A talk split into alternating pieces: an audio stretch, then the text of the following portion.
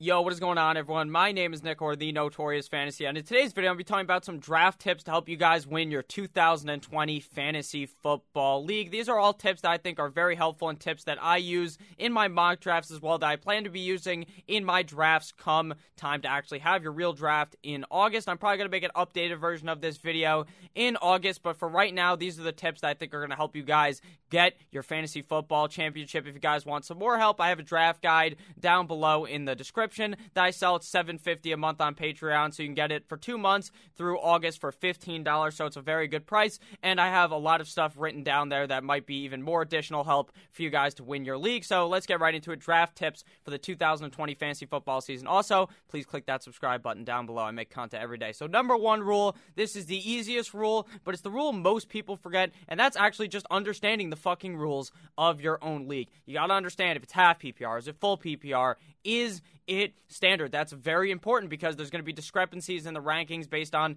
complete discrepancies based on PPR or standard half. PPR is kind of the nice happy mold right in the middle. You got to understand how many players you need to start at every single position. Can you start two quarterbacks? Can you start a super flex? Is there three wide receivers? Is there three running backs? There's going to be wonky rules in each league. There's also new rules because as fantasy football has gone on, a lot of people have went off of what it used to be. What it used to be fantasy football was all standard leagues. Now the standard is pretty much PPR or half PPR. And now there's other rules like point per first down, point per incompletion for quarterback. There's all types of different rules. And that's why I sit there and really observe the rules before I go into the draft, like a month before. Whenever you get the invite, you got to go ahead and read over all the rules and make sure, just like Santa Claus's list, you're checking it once, you're checking it twice. You got to find out who's naughty or fucking nice because you are going to be able to have a strong advantage in your league if you understand the rules. There's other rules that you could also understand as well. There are rules in some leagues where you don't necessarily have to draft a kicker or a defense. And in those type of leagues, I typically don't do that because you can build additional depth onto your team and then cut those guys right before the first game and add your kicker and add your defense. The second rule that I find very important is to do your research. This goes hand in hand with figuring out your league settings because the research you're going to do is going to be tailored to that given league based on its rules pretty much you just have to think about it like you're going into a real job interview. You're not going to go into your job not having any fucking idea what is going on. You're not going to go, "Hey, I want to be a teacher," and you go into the job and you're interviewing to be a marketer. You have no fucking idea how to do that. So you got to make sure you go into the draft well researched and well prepared. Now, there's a multitude of ways to do this. The first thing you should do is definitely not use a fucking magazine. Those things are very outdated. I know people probably say this in every video where you're looking for fantasy tips, but it's true. You don't want to be looking at information from June when you're talking about a draft that's happening in August. Some drafts are even in September. So a lot of that news is going to be very, very outdated. I would use my own draft guide. You guys can buy that down below. I'm not going to force you onto that. So you can do research on a multiple of different ways. What I like to do is look get a conglomerate of information,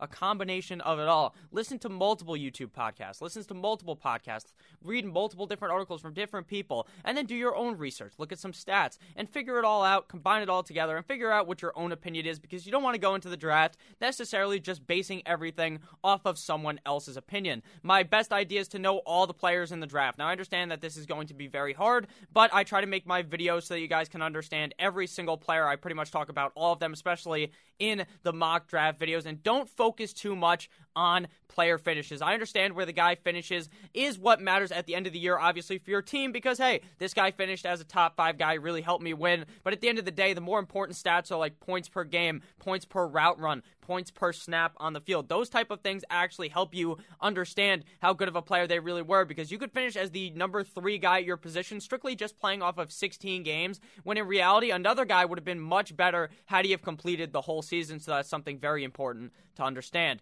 The third most important thing, obviously, the big tip is for mock drafting. You need to make sure you can do your mock drafts because they're very key. They're probably one of the most important things you can do, obviously, coming after the research.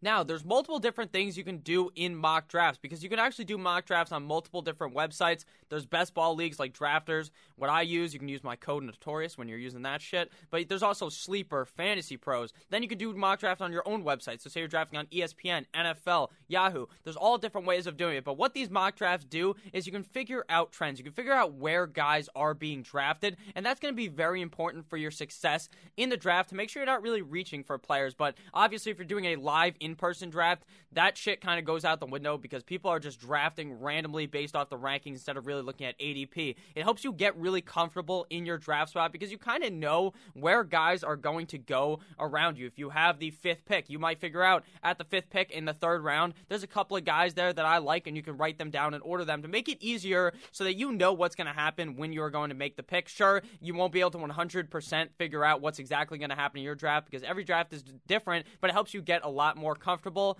And another thing is you can try out different strategies. Hey, my normal strategy is going two running backs in the first three rounds, but there's other strategies you can try it as well. You can try going wide receiver really early in the first two rounds. You hammer them. You go zero running back. And then another one, you try, hey, what happens if I go early quarterback? What happens if I don't draft the wide receiver at all? What happens if I go for a guy like Mark Andrews in the third round? You can figure out all types of different strategies based off these mock drafts. So you know what, at the end of the draft, because during the draft, you might be like, holy shit, I love Kelce in the second round. You draft him. And at the end of the draft, you're sitting there and you're thinking, oh, I messed up so bad. I should have drafted a running back there. But if you mock, you will understand what that team will look like at the end of the draft. The fourth tip here is don't go into the draft with a set strategy. Sure, having multiple strategies when coming into the draft is cool, but if you lock yourself into the mental box of going no running back, no wide receiver in the first couple of rounds, then you are completely fucking yourself because then you're going to reach at the position to get a different guy. You want to go in there with the strategy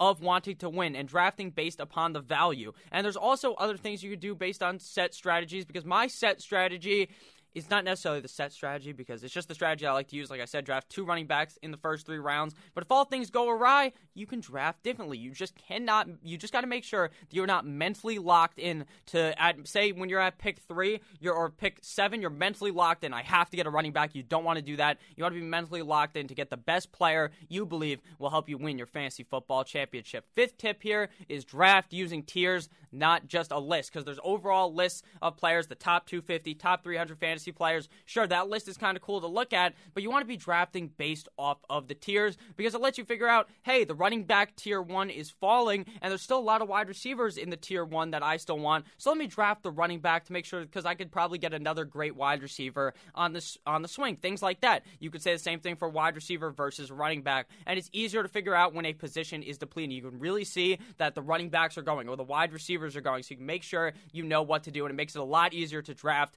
based on the value value at the position. If you guys have enjoyed this video thus far, please make sure to click that subscribe button down below. The sixth tip is to draft more running backs than wide receivers. Now, if you're in a three wide receiver league, I like to go more of a balanced approach. Maybe you get exactly the same, but in a normal two running back, two wide receiver, and a flex league, you need to get more running backs because it's so easy to find a fucking wide receiver off the waiver wire three weeks in that is a good flex that could be your wide receiver too, rather than a running back. The running backs that you find off the waiver wire are going to be absolutely dinky do. They're going to be they're going to be terrible. They're going to be god awful if you're trying to pick someone up to win. So you want to make sure you load up the bench with those running backs late in the draft because that could be the golden ticket, like your name is Willy Goddamn Wonka to win your fantasy football league. And running backs value is just a lot higher because there's like 40 wide receivers that you could probably start every week, whereas there's only about 30 running backs that you want to start every week. Not even that you actually want to start because there's only about 20 or 25 that you actually want to fire up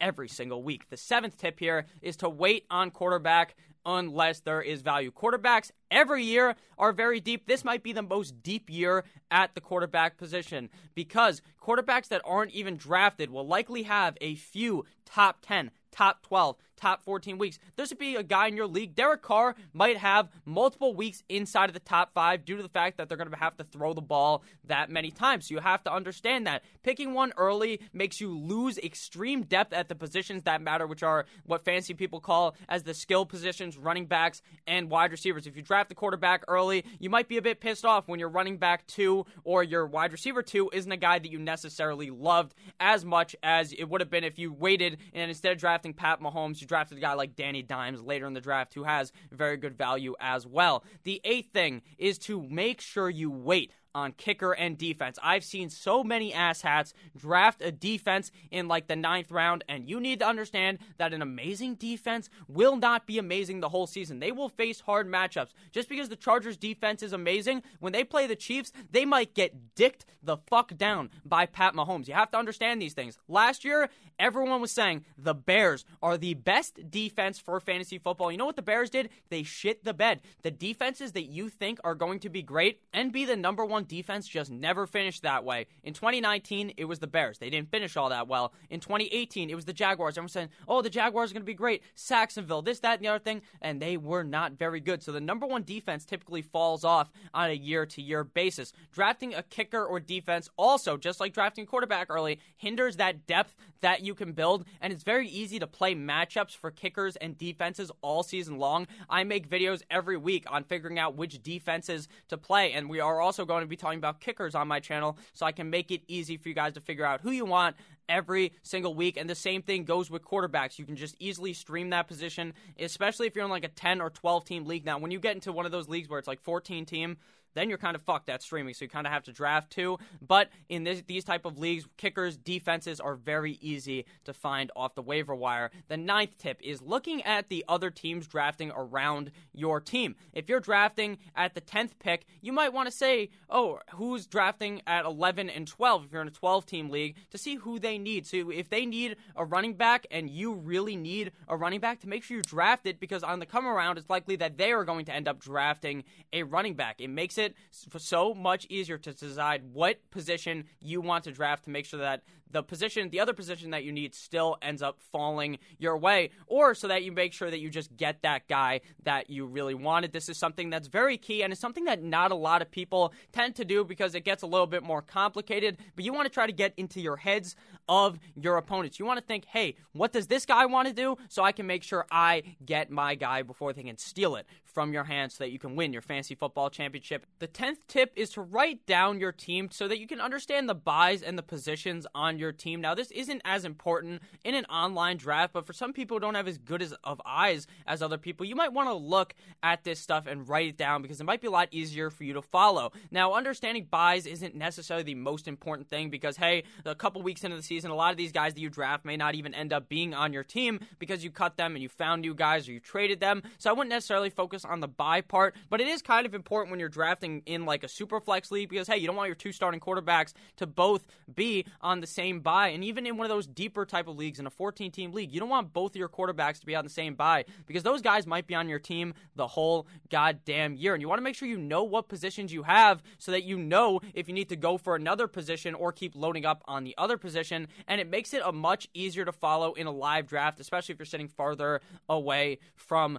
the board. The 10th or the 11th pick, I should say, is to try not to panic. It's going to be pretty hard to not panic at times because once you got on the clock, you see there's a minute, two minutes to make your pick, you might just shit yourself. But if you've done all the research, you've done all these things, you will understand that it is easy not to panic. You will be focused, you'll be locked in, and you'll be ready to fucking roll like your name is Stu Feiner. So, Bonus tip is to click that fucking subscribe button. The video is over. I love you all. Let me know your guys' tips down below. There might be some tips that I missed, and I'd love to interact with you guys down below in the comments and have a nice old conversation. Click on one of the videos that's on your screen as well. I love each and every single one of you guys, and I'll see you guys tomorrow with yet another banger of a video. Click that subscribe button. Buy the draft guide. You don't actually have to, only if you want to. Goodbye.